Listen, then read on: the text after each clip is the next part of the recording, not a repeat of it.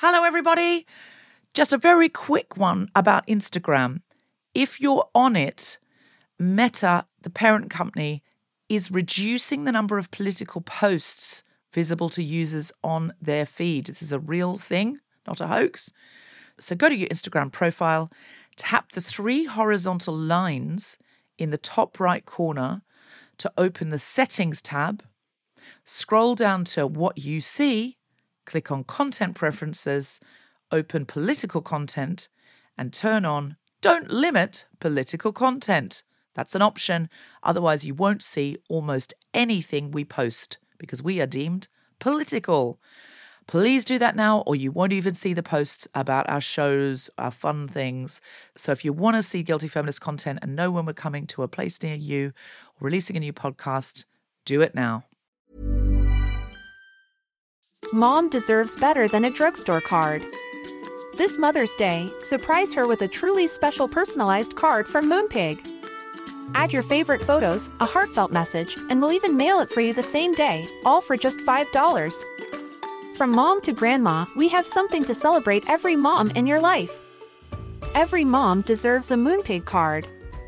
Get 50% off your first card at moonpig.com. Moonpig.com. I'm a feminist, but last night I did a virtual reality comedy club and they asked me if I wanted an ordinary looking avatar in jeans and a t shirt or one in a low cut dress with a push up bra who looked like a glamour model from the 90s. And I said, obviously the hot one.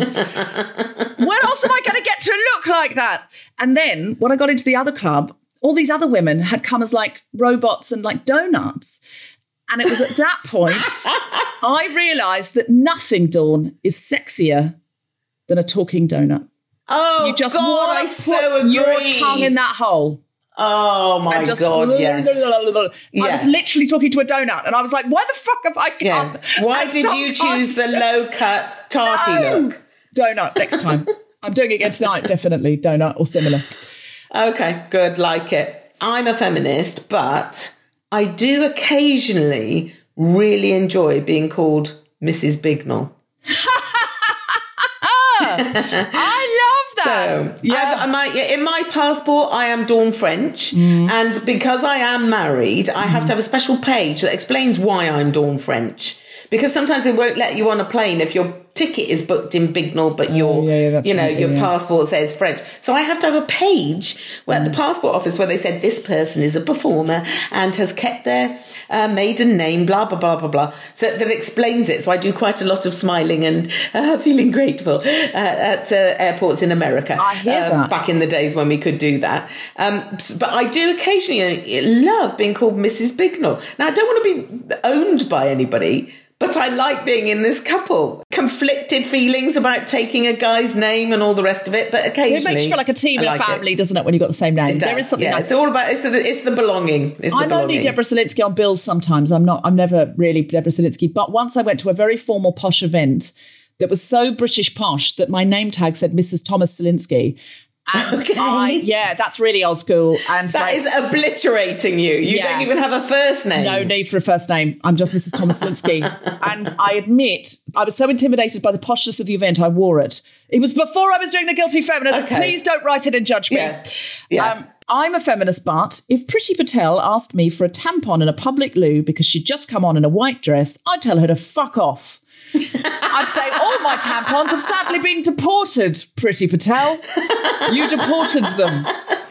Yeah. Okay. Yeah. Well, you- you're you're just uh, you're negating the sisterhood because of the hatred. I'm sorry. I'm not giving Priti Patel a tampon. I think I'm with them, you. To be honest, I use pads, but I wouldn't give her one of those either. Okay. Okay. Fine. Fine. Fine.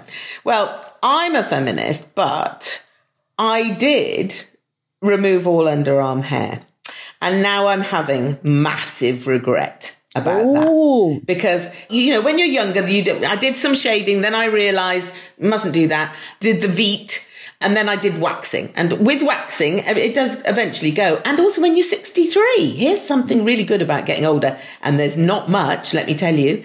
Um, one good thing is that your hair just, just doesn't grow so much So suddenly you hmm. realise that you've gone a couple of years and you haven't had to do it because it's not really there anymore. But hmm. here it is, you know, at age 63, that's when that happens. But now is the moment. And I think we're all following in various people's footsteps. But that wonderful young woman, you'll have to help me with her name. She plays Princess Di in The Crown. She uh, did a front cover shoot on something the other week and she's like this. And there is this gorgeous little tuft of hair here. And she looks so sexy. And I thought, yeah, we're off again. We're off with it, enjoying a bit of underarm hair. And I've just when I haven't got any left. Ah, and I've spent my back. whole life getting rid of it. And now I could have it with great pride. Uh, and why the hell did we ever do it? I'm really sorry It's not that I clear. ever did do it. Well, it might be that artificial hair under the arm now is a thing that comes back. I'll bet you anything. Like a merkin. Yeah, exactly. Like a little tuft on a Velcro. I'll, Yeah. will send you some for Christmas, Dawn. Okay, thank Like, you. They do it in nice colours now. Um, yeah.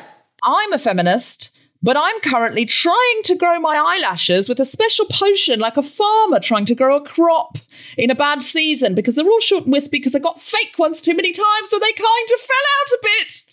Yes, I'm growing okay. them like some kind of organic free range farmer. Look, look at how the state. What the is state- the potion that you're putting on? well, it's a special potion. Um, it's you can get it lots of different places. The really good stuff's very expensive, but I got some cheap stuff from the chemist. and I think it's got the same ingredients in. But you put it on, and it does grow your eye. I think they I, I've out. used this stuff. I had Yeah. this recommended to me by a makeup artist once when my eye, eyelashes sort of seemed to give up. And I don't know why they did. And I used that stuff. And somebody explained to me that it was invented as a treatment for people that had uh, hair loss because of cancer. Oh, I thought it was a potion for people with cataracts that they'd happen to discover also grew your eyelashes. There's probably two, like two vaccines, like the Pfizer and Oxford vaccine, Yeah. coming together uh, Yeah. at the same time. They're probably different potions. Anyway, I'm trying. I'm trying. You're allowed eyelashes as a human. It looks weird to not have eyelashes. It's just that I Feminist I lost, or otherwise. I lost my brilliant eyelashes, which were perfectly good, by having a lady come and stick them on. Yes, Oh, the sticky it. on ones are very bad. I've only done it once for a job, and they did pull my eyelashes out They like do. you. Don't do Why it, have we gang. fallen for it? Don't do it, gang. You've got to have them done very, very well, and you've got to not pull them out yourself. So if you are going to do it, Well, do your yes, that's true. Don't pull them out yourself. Yes, Deborah. I regret yes. it. I regret it. All right. Well, my last one is very dull, but it's true. Uh, I I'm a feminist, but I get really bored if I have to talk about feminism for longer than fifteen minutes.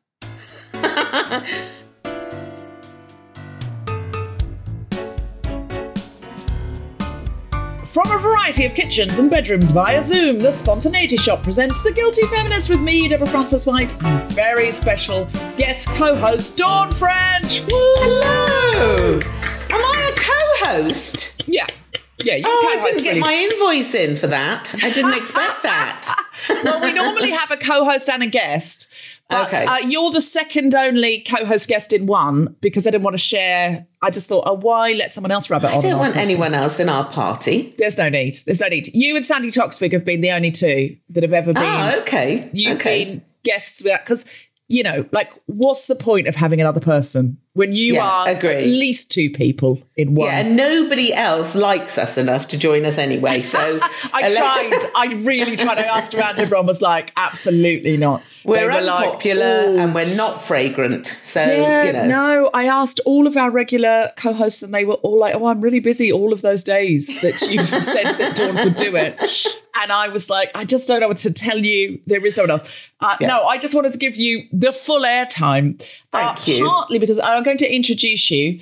My guest and co-host today is a comedy legend. I think that's fair. Ah, okay, yes. Tick. I think it's fair. From her earliest appearances at the comic strip in London to sitcom stardom in The Vicar of Dibley, she is an actor, novelist, scriptwriter, comedian, and can be seen on television this Christmas as Beatrix freaking Potter. Yes, another indeed. legend. It's Dawn French! Hooray! I'm going to clap myself now. I'm going to clap myself. I mean, I am an actor, and obviously, in these troubled times, in these troubled and unprecedented times, uh, we haven't been given enough applause.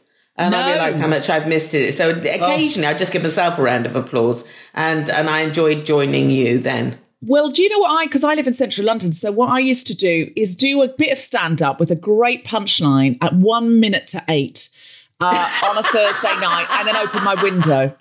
And Yeah, I found good. that I could share the applause for the NHS, and they didn't mind. They didn't. I'd asked a few doctor friends. They said, "Fair, fine. We're not used Yeah, to it. We're not used to fine, any yeah. applause." So uh, Delude yourself all you like, Deborah. That's what they said. Yeah. I just land that punchline and then just open the window. Whoo! and the You whole know, and just- country's applauding you. I'd be bowing out the sash window. Thank you. Thank you, my darlings. Thank you, my public.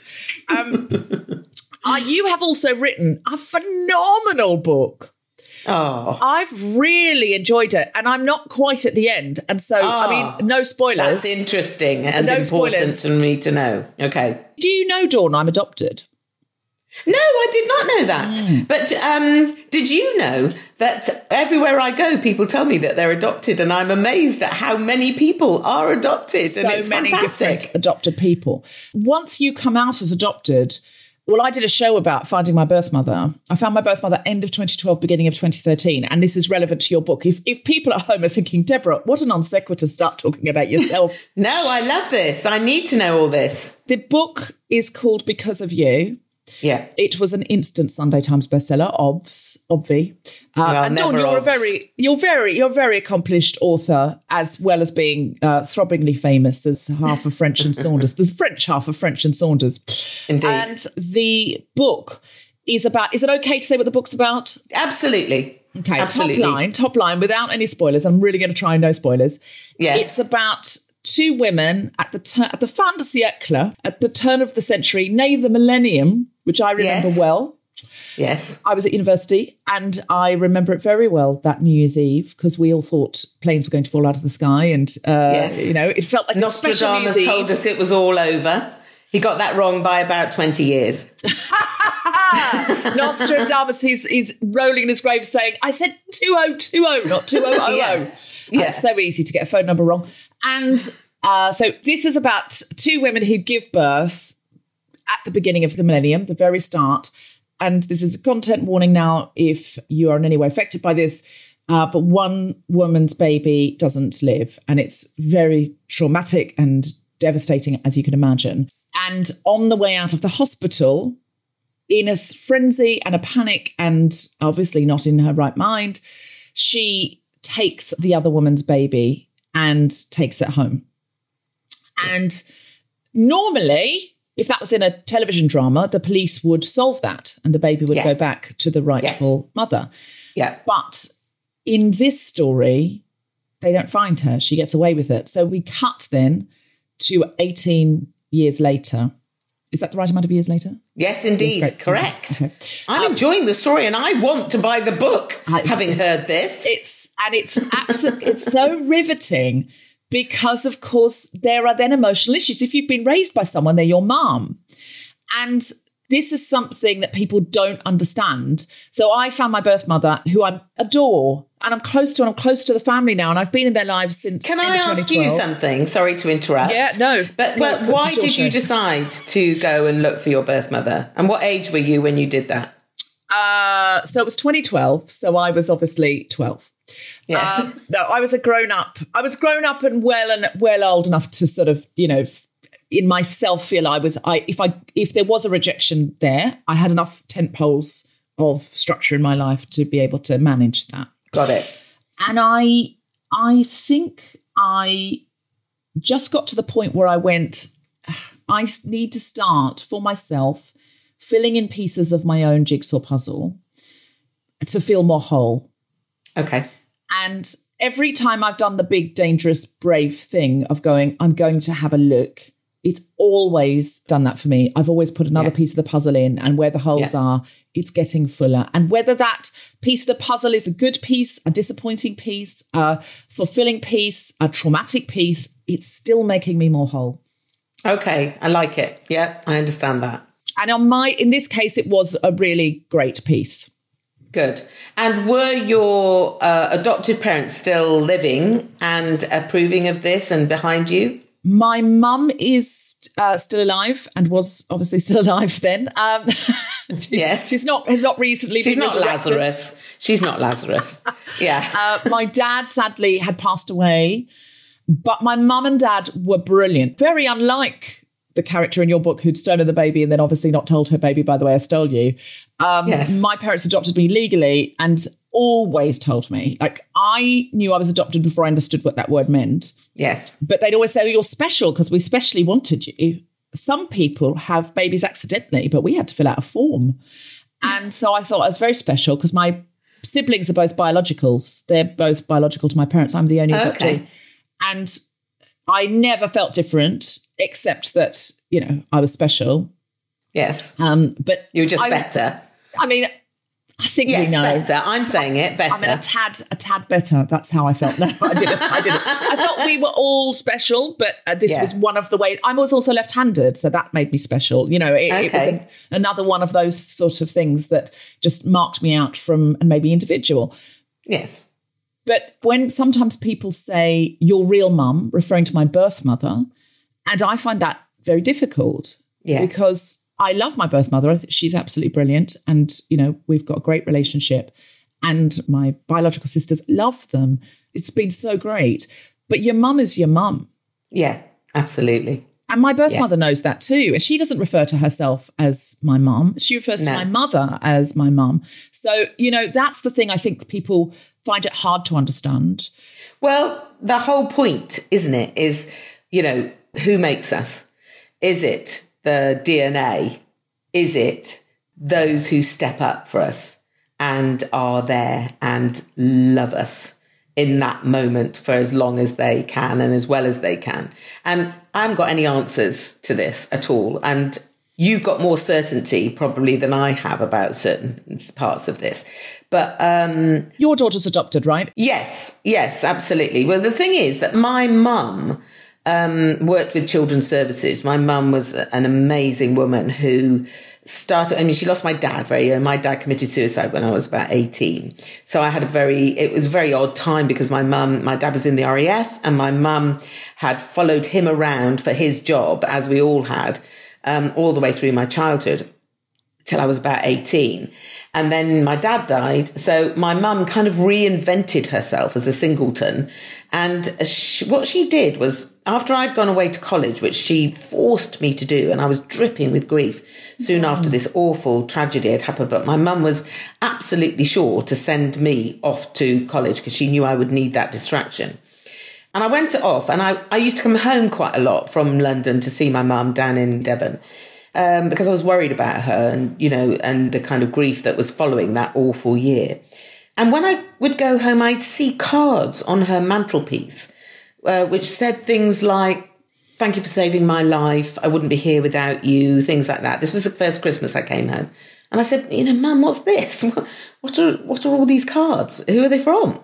And she said, Oh, you know, there's a boy up the road and he's sniffing glue. And I'd invited him in for a cup of tea and we just have a bit of common sense. And there's a girl who's, oh, she takes heroin and, but bless her, she's, she's just feeling a bit lost. And, uh, you know, so my mum was inviting in every waif and stray with every kind of problem into her flat and just giving them cups of tea and lots of sound advice and all her love.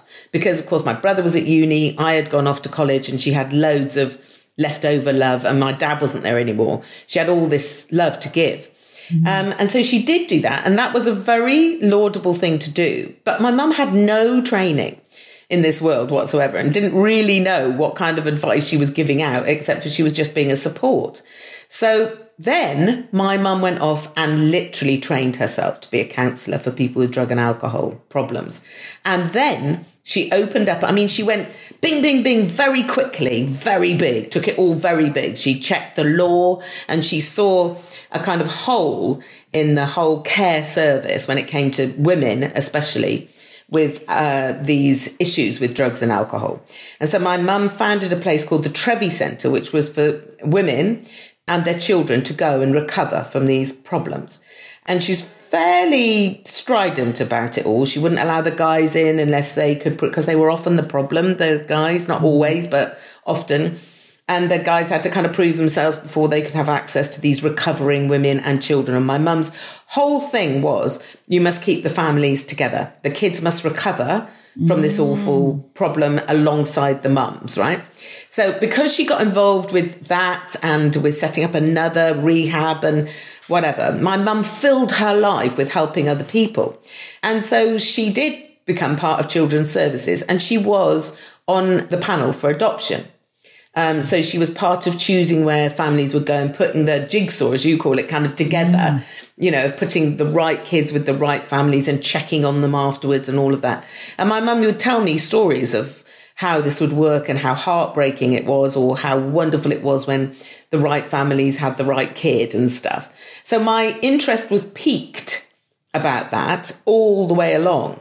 And then when it came to being married and trying to have a baby and not succeeding, I thought, well, this is the route we have to take.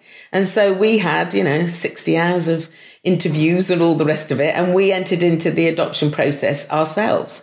And that's when our daughter arrived nearly 30 years ago.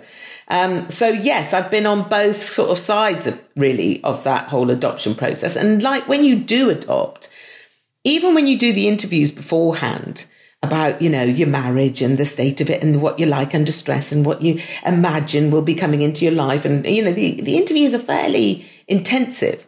Uh, quite rightly, because as the social worker who I begrudged at the beginning, I thought she was just nosy cow. And then I was really, really grateful to her because I thought, yeah, yeah, you're going to give a child into our care. You need to check that mm. we're okay as people. You, of course you do. But and I re- I came to really admire her, and so much so actually that I remember thinking, God, if we don't get through this panel, I will accept that as a decision. You know, they'll be making a wise decision. I trusted her that much. Wow. Anyway, you know, our daughter came into our life that way. So, of course, I read loads of books about the primal wound of being torn from your birth mother and given to another mother. And, you know, I read loads and loads of stuff, some good, some not good, along with baby books and everything else.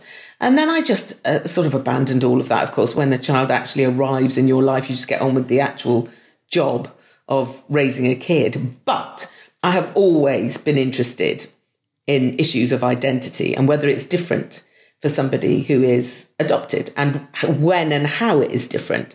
You know, I'm aware that some people have a great need to fill those holes, like you mm. say. And some people really don't want to, either just don't want to face it, don't want to risk another rejection, or just feel happy where they are and don't need to be filling up anything. And we've got to respect everybody's need yes. in every case. And of course, with the way the law has changed over the years, the child is at the center of it all. I mean, you know, my kid was adopted nearly 30 years ago. And just before that, the kid was nowhere near the top of the of the importance pyramid. Right. It would be the adopting parents were regarded as the most important people, then the child, and somewhere thrown in the bin, the birth mother. Mm-hmm. Who's a shameful person who made a huge mistake? You know, mm-hmm. that's how it used to be. No longer is it that. Thank God. It is the child at the top, then the birth mother, then the adoptive parents. You know, it's an interesting way round. But I know that kids can come to a moment. That's why I'm interested in your moment when you just uh, come to a moment where you think, I'm strong enough, I'm ready enough, I need to have all the answers to this. But look at you talking about who your real mum is. And your mum is the person you called mum when who raised yeah. you. And in, in my book, that is hope. She's stolen this child and she has done something very, very, very bad in a very impetuous way. But this is a very, very, very good person who has done this unforgivable mm. thing. And I suppose what I'm trying to find out with this book, and I had to test myself with this, is is this crime forgivable? And that's what I set out to explore. And the other moral question at the center of it is yeah. was Minnie, which is the name of the child, was Minnie actually raised in the right family after all? And again, Oof, you know, dangerous area. Really, what is the right thing and what is the wrong thing? None of us can say we're not God, but mm. you know, this happened, and it's a, you know, I would call it a mistake that Hope made by stealing that child, but she did purposefully do it, albeit in an impetuous way. Well, she was in a, her brain chemistry was presumably altered at the time. And that's what I wanted to have the two very different mothers having a very different experience. Mm-hmm. One mother stealing this baby and making all kinds of enmeshed reasons to keep this baby and being sure in her head that this baby is her gift and that it was right to do and making the excuses for why she continues on like that.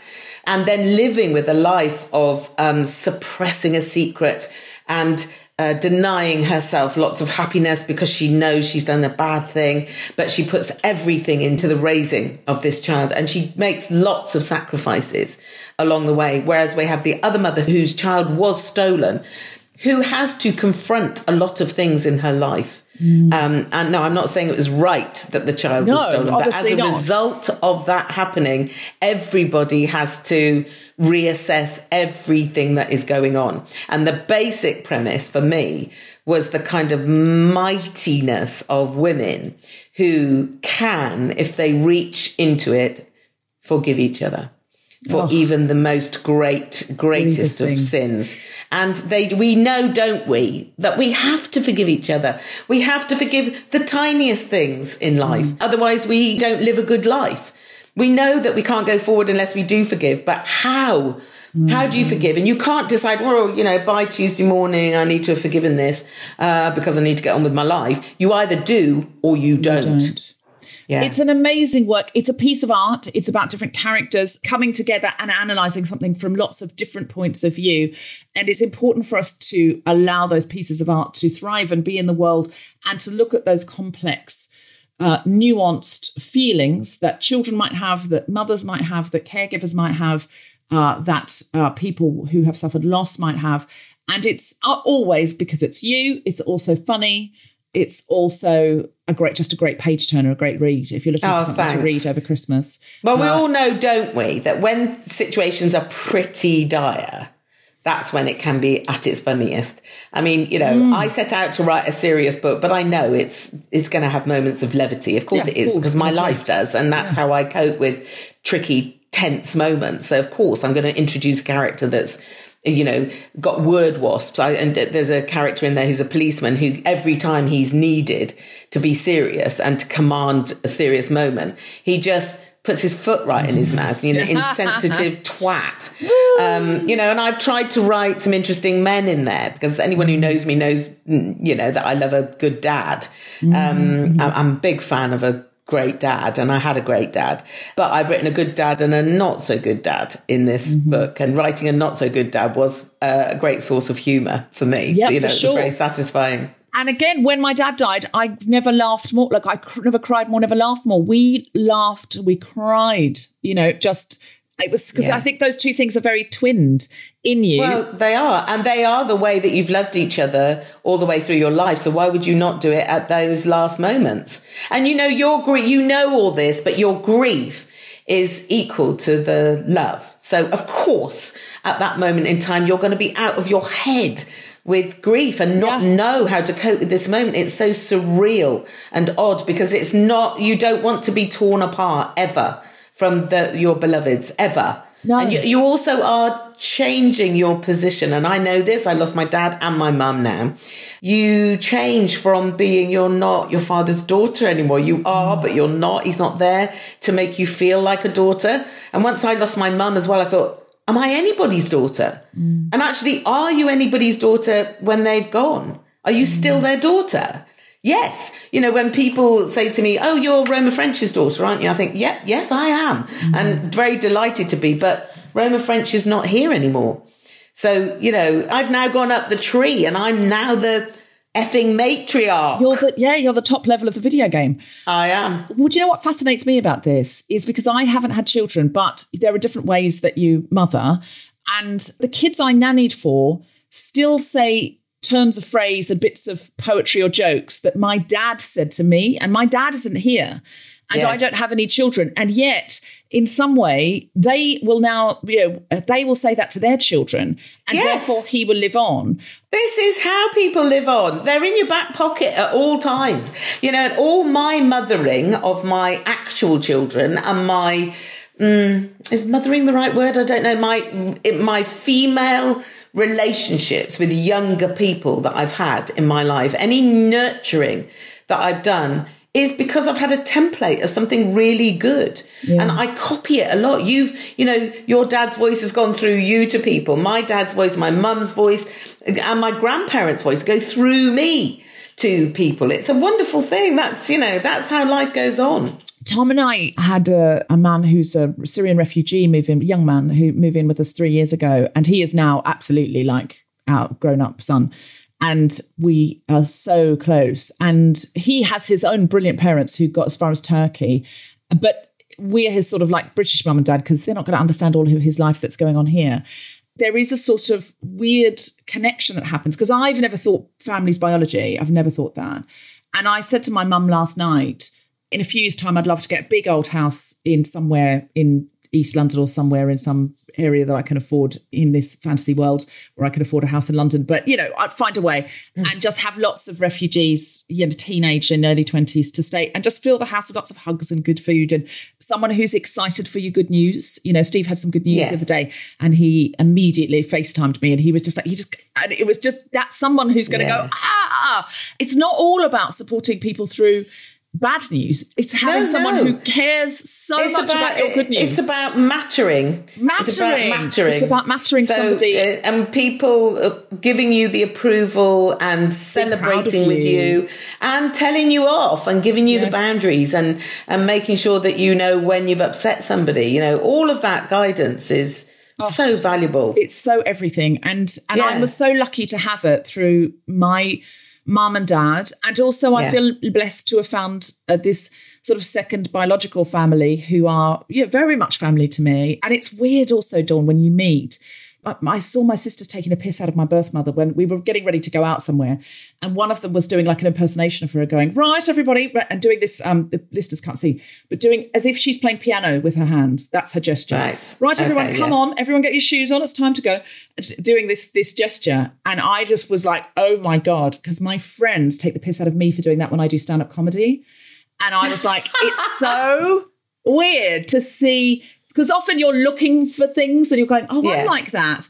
But it's Yeah. that thing in you know Friends where Phoebe meets her birth mother and they agree they both like pizza and they both think puppies are cute and it's sort of like you're looking Yeah. for things to be honest you know like yeah, of course, right. Oh, you have eyes too, and I also have, I have hands. eyes, I have eyes and hair, and hair. Um, but the the gesture was freaky, and there are moments like that where you just see yourself in somebody in a way that you never have when you know Yeah. you're growing up because that's not you know your experience. So I think it's a really really interesting read, and I'd love to talk to you more about this another time because it's such a complicated, glorious subject. What is family? Who is family? Yeah. You can, and this is why Choose Love is such an important charity to me. You can choose love You can. can choose love. You absolutely is as can. strong as Steve is as much family to me as anybody in the world. Anybody in the world, and Well, always what, will be. what's what you've done there is create a place where he belongs, and Yes. where you belong. Also, your needs are also met in this equation. Nothing wrong with that. I'm not judging Oh, that. yeah. Oh, I, I just. I, I think we all have to admit it Oh, I and go, totally yeah, I also that. matter in this person's life. Absolutely. and um, and I can be a fundamental force for good. Yes, absolutely. Oh, definitely. There's nothing in the world that's completely unselfish, I don't think, uh, when it comes to human relationships. But there are healthy ways of not imposing yourself onto somebody. And I, well, I think I'm grown up enough now to let that be organic and let it be what Yes. it's going to be. And what, I'm just very lucky that in this occasion it was something truly wonderful. Um, Yes. But Steve once said to me, um, that he said, My mum took in refugees all my life when I was a kid. If refugees needed somewhere to stay, they'd come and live with us because there were a lot of Oh. refugees to Syria. Yeah. And he said, One time I said, Mum, why do you do that? And she said, This is when Syria was safe as houses, and they never would have thought, you know, absolutely. He lived in Damascus, the oldest inhabited city in the world, just abs- the safest place to live in the world. That way, it was still a police state. Yeah, you know, I understand. Um, in terms of no one would think that city would ever anything would happen to that Yeah, city ancient. Exactly. And um, not always safe under that government, but you know what I mean. And uh, he said, I said to her, Mum, why do you do it? And she said, This is when he was a kid, because I would hope that someone would do it for you. Oh my God. And he said to me, I don't know if I believe in karma, but sometimes I Yeah. just think the way, as soon as I turned up to London, there was you and Tom.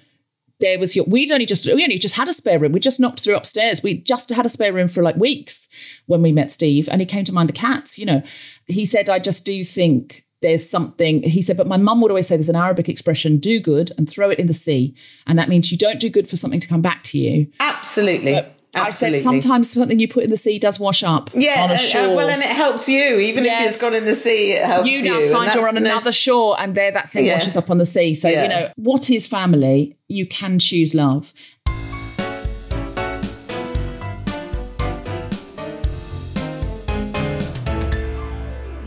Hello, Guilty Feminists. This is Deborah. We're slowly getting back to performing live shows, only very safely. And our next one will be at the Kentish Town Forum as part of Podcast Stop, a brand new podcast festival for London. We'll be there with some Guilty Feminist favourites recording our episode on Thursday, the 18th of February at 7:30 p.m. To get tickets, see the link in our show notes or on guiltyfeminist.com. If you've been able to find a silver lining during 2020, we want you to share it, and we want you to help people for whom a global pandemic managed to make a terrible situation even worse. All over the world, millions of displaced people are living in refugee camps, and for them, there is no silver lining. So, the first thing you're going to do is you're going to go to the Choose Love store, and if you can afford it, you're going to buy something. There's hot meals there from five quid. Buy something that you can afford that you relate to. Once you've done that, if you can afford to, you're going to grab your camera or your phone and film yourself playing with your new puppy, playing the flute, baking banana bread, whatever represents your silver lining, even if it's just having a nap, putting your eye mask on, curling up under your duvet. You can film that, make that funny.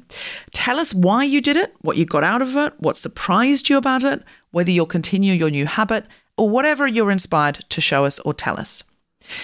Then you're going to share on social media with the hashtag silver linings and tag the guilty feminist and choose love. We want to fill up our timelines with gratitude. But you're going to tell everyone else in your video go to the Choose Love store, share your silver lining with some people who are displaced in refugee camps and don't have a silver lining. And when you go to the checkout, could you use the checkout code silver linings, one word? We'll put up a sample video or two on the Guilty Feminist website so you can get an idea. And we're going to start posting them from the 15th. So if as many of you could drop on the 15th as possible, that's going to kick it off and get it going, and more through the week. So anytime from the 15th to the 24th, post your video. Even if you don't have any spare cash, sharing your video will encourage others to buy something if you explain why it's important. Please remember, you have more influence over your friends and family than I do. So you sharing this is going to make a big, big difference. As Reni Eddo-Lodge says, when asked how you can be an ally, the answer is I don't know where you hold power.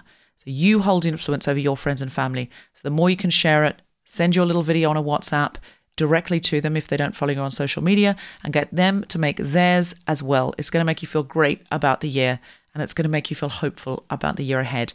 Please, please, please uh, play along. We'll share as many of them as we can. And remember to tag us in. Instagram, we're at The Guilty Feminist, at DF Dubs. On Twitter, we are at GuiltFemPod and at Deborah FW. Choose Love is at Choose Love everywhere. And just hashtag silver linings and hashtag any of these other things as well. You are an incredible, inspiring group of people. You never, ever fail to overwhelm me with how much you care and how much you engage. And I really hope you have some fun making your video. And now, back to the podcast.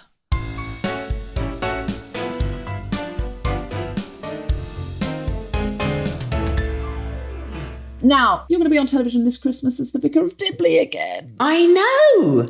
How did you make this in lockdown? Well, um, since Vicar of Dibley finished properly many moons ago in another century, uh, we've done a few little specials for comic relief and so on. And uh, this year was no exception to that because we did um, a little bit of the big night in comic relief. I had to think, well, how can I contribute?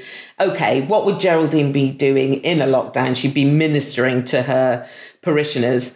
From her front room. So let's do that. And we did a little five minute film for that and loved it. And so the BBC asked us to do one for each month of the lockdown, kind of following the restrictions and the relaxing of them and so on. And in the way that Dibley, and only Dibley for me anyway, can be, it's very light and very silly and very frothy and very funny. And then it's heart stopping because we uh, remember those who aren't here anymore, who were our real, genuine friends. So while I'm busy being Geraldine, the vicar, giving a eulogy to Alice Tinker, my darling verger, I'm also Dawn saying goodbye to Emma. So, you know, not easy to film and not really Christmas fair, really, but it is when it's Dibley because Dibley's always gone, oh, there's death and there's grief, but there's also silly people doing stuff and there's also a man showing his pants, you know, and it's it's all right. Everything, all, all right across the spectrum is welcome in that sitcom. Do you know, funnily enough, when I met my biological grandfather for the first time, um, and he only found out I was back the day before I met him, and he was Wow. in his, he was, yeah, he was in his 90s. He said, Oh, you're a comedian, are you? He said, Do you know who I love? That Vicar of Dibley. True story. And he loved Emma, and he went on and on about them and said, Can you bring them here? I was like, Probably not, honestly. Uh, I mean, if I'd known you as well as I know you, to impress him, I would have said, Yes, "Can you might have said yes." FaceTime you. Yes. He sadly died. It's too late to FaceTime my grandfather, but is. I want you to know that that was my first experience with him. Was him going on and on about the Vicar of Dibley and Well, isn't it funny that in this weird year, quite a lot of people have let me know that watching reruns of Vicar of Dibley, and they can find them anywhere, um, has just been a comfort. Mm. And honestly, uh, you know, if that's if that's uh, the one thing I ever do, Mm. that, then good, good. If you know, if it can just take you away somewhere, or just feel like a familiar old jacket that you're wearing and that you know is going to be okay. Yeah, it's a real hug, the Vicar of Dibley. It's a real hug because it's, It's a, fa- hug, again, exactly, it's family, really, yeah. isn't it? It's family. Yeah, and it's got decency at the heart of it. You know, written by Richard Curtis and Paul Mayhew Archer, who are good female respecting men. True dat. Um, and Beatrix Potter, another Yes. British female legend. You're playing Yes. her. And what part of the, her life are you dramatising? Well, this is an extraordinary story. And my friend Abby Wilson, who used to work for us at Saunders and French, she used to be our PA, and now she's a proper grown up writer, um, came to me and said, Look, she'd found out that it was true that the six year old Roald Dahl met the 60 year old Beatrix Potter. And Roald Dahl had a very difficult life. His dad died, his sister died, and he was in a lot of grief by the age of six. Mm. And his mother, played in our film by Jessica Hynes, his mother took him to Beatrix Potter's house because he adored her books. And I'm sure that Beatrix Potter had many children running about in her garden looking for Peter Rabbit, and I'm sure she was really spiky and grumpy about it. But of course, in a drama, what Abby's written is this one little moment that changes things for both of them. And of course, Beatrix doesn't know that she's meeting the future Roald Dahl, but if you look at Roald Dahl's writing, you can see the influence of Beatrix Potter, who is anything but soft and fuzzy, which she appears to be, but she isn't. You know, rats get their tails cut off and kittens get eaten. And to be honest, if Mr. McGregor had caught uh, Peter Rabbit, he'd be in a pie. You know, it's dark. It's dark. And meeting him just gives her a little bit of courage to say no to a publisher about something. And it's a delightful film. And it was the first thing I did out of lockdown. So Christmassy that. That feels very, Very Christmassy. It's got animation and animals and it's gorgeous. Yeah. Wonderful. Is there anything else you want to tell us about Dawn before you go? Don't think so. I think we've covered everything pretty much. Oh, I have done a bit of a podcast with Jennifer Saunders. Do you remember her from the 80s? Uh, vaguely.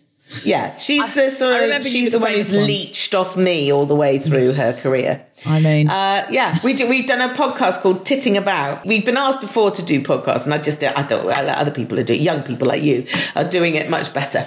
Uh, so we didn't. But then when we could, we said, well, we, you know, we can't be in front of the camera, so let's just let's have a go at just talking. And we tried to have some themes, but we're no good at sticking to a theme, so we just titted about a bit, and it seems to have gone well. I am excited for that. I don't. You can never Good. have too many podcasts. Uh, thank you for titting about. Hey, I'm Ryan Reynolds. Recently, I asked Mint Mobile's legal team if big wireless companies are allowed to raise prices due to inflation. They said yes. And then when I asked if raising prices technically violates those onerous two year contracts, they said, What the f are you talking about, you insane Hollywood ass? F- So to recap, we're cutting the price of Mint Unlimited from $30 a month to just $15 a month. Give it a try at mintmobile.com slash switch. $45 upfront for three months plus taxes and fees. Promo for new customers for limited time. Unlimited more than 40 gigabytes per month. Slows. Full terms at mintmobile.com. Mom deserves better than a drugstore card. This Mother's Day, surprise her with a truly special personalized card from Moonpig. Add your favorite photos, a heartfelt message, and we'll even mail it for you the same day, all for just $5. From mom to grandma, we have something to celebrate every mom in your life. Every mom deserves a Moonpig card. Get 50% off your first card at moonpig.com. Moonpig.com. Um, it's been really lovely to see you. Lovely to see you too. I've and it was all the way back it. on Richard Herring's show, wasn't it, when I met you? Yes, I've got a lovely that? photo of us together. Yeah. It's gorgeous. And Yeah. Uh, yeah, it was. And a then I saw you at, with Hannah Gadsby. I Oh, remember yes. seeing you that night as well. Was that in Brighton? I can't remember. Yes, it was. Yeah, it was. Yeah. Oh, Yeah. absolutely lovely to see you, and uh, Good. and have a wonderful Christmas. I will do. Uh, hope to see you in 2021, maybe even in the real with hugs. Yeah, you never know. With proper hugs and proper cake. I'd like that. I hope so. That'll be lovely. Go and finish your Happy cake Happy Christmas. Okay. Okay, Bye. lots of love. Bye. You have been listening to The Guilty Feminist with me, Deborah Frances-White, and our very special guest, co-host Dawn French. The Guilty Feminist theme tune was composed by Mark Hodge, produced by Nick Sheldon. The producer was Tom Salinsky for the Spontaneity Shop. Thanks to Rachel Craft, Gina DCO, and everyone else who made this episode happen, as well as all of you for listening. For more information about this and other episodes, visit guiltyfeminist.com. Woo! Yeah. the first babies, the first millennials ever, the first babies born at the millennial. In the millen- no, they're not millennials, are they? They're there's gen- anyway. I'll go back because Tom can edit all of this out. Yeah, is gonna great. sound Good. really I love it. I wish Tom could edit my whole life. He's brilliant. He's brilliant. I- Remove all mistakes, Tom. All ums and ahs will be gone. Honestly, it will be so so sleek and chic. You'll think it's women's hour with jokes. Um, Planning for your next trip? Elevate your travel style with Quince. Quince has all the jet setting essentials you'll want for your next getaway, like European linen, premium luggage options, buttery soft Italian leather bags, and so much more. And is all priced at 50 to 80% less than similar brands. Plus, Quince only works with factories that use safe and ethical manufacturing practices. Pack your bags with high-quality essentials you'll be wearing for vacations to come with Quince. Go to quince.com slash pack for free shipping and 365-day returns. Mom deserves better than a drugstore card. This Mother's Day, surprise her with a truly special personalized card from Moonpig. Add your favorite photos, a heartfelt message, and we'll even mail it for you the same day, all for just $5. From mom to grandma, we have something to celebrate every mom in your life. Every mom deserves a Moonpig card. Get 50% off your first card at moonpig.com. Moonpig.com.